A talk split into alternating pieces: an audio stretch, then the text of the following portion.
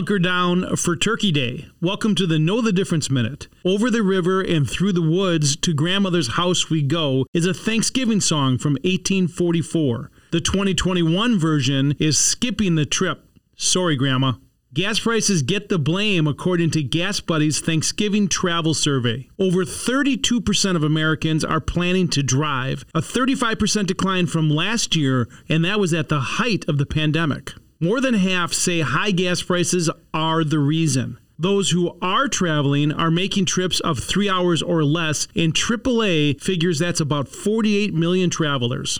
With gas prices 60% higher than a year ago, let's hope there's enough food for those who do travel. Supplies of turkeys are down 22%, gravy is down 12%, and even pie is down 10%. Love it or hate it, cranberry sauce is hanging tough. I'm Dave Spawner from Annex Wealth Management, and that's your Know the Difference Minute.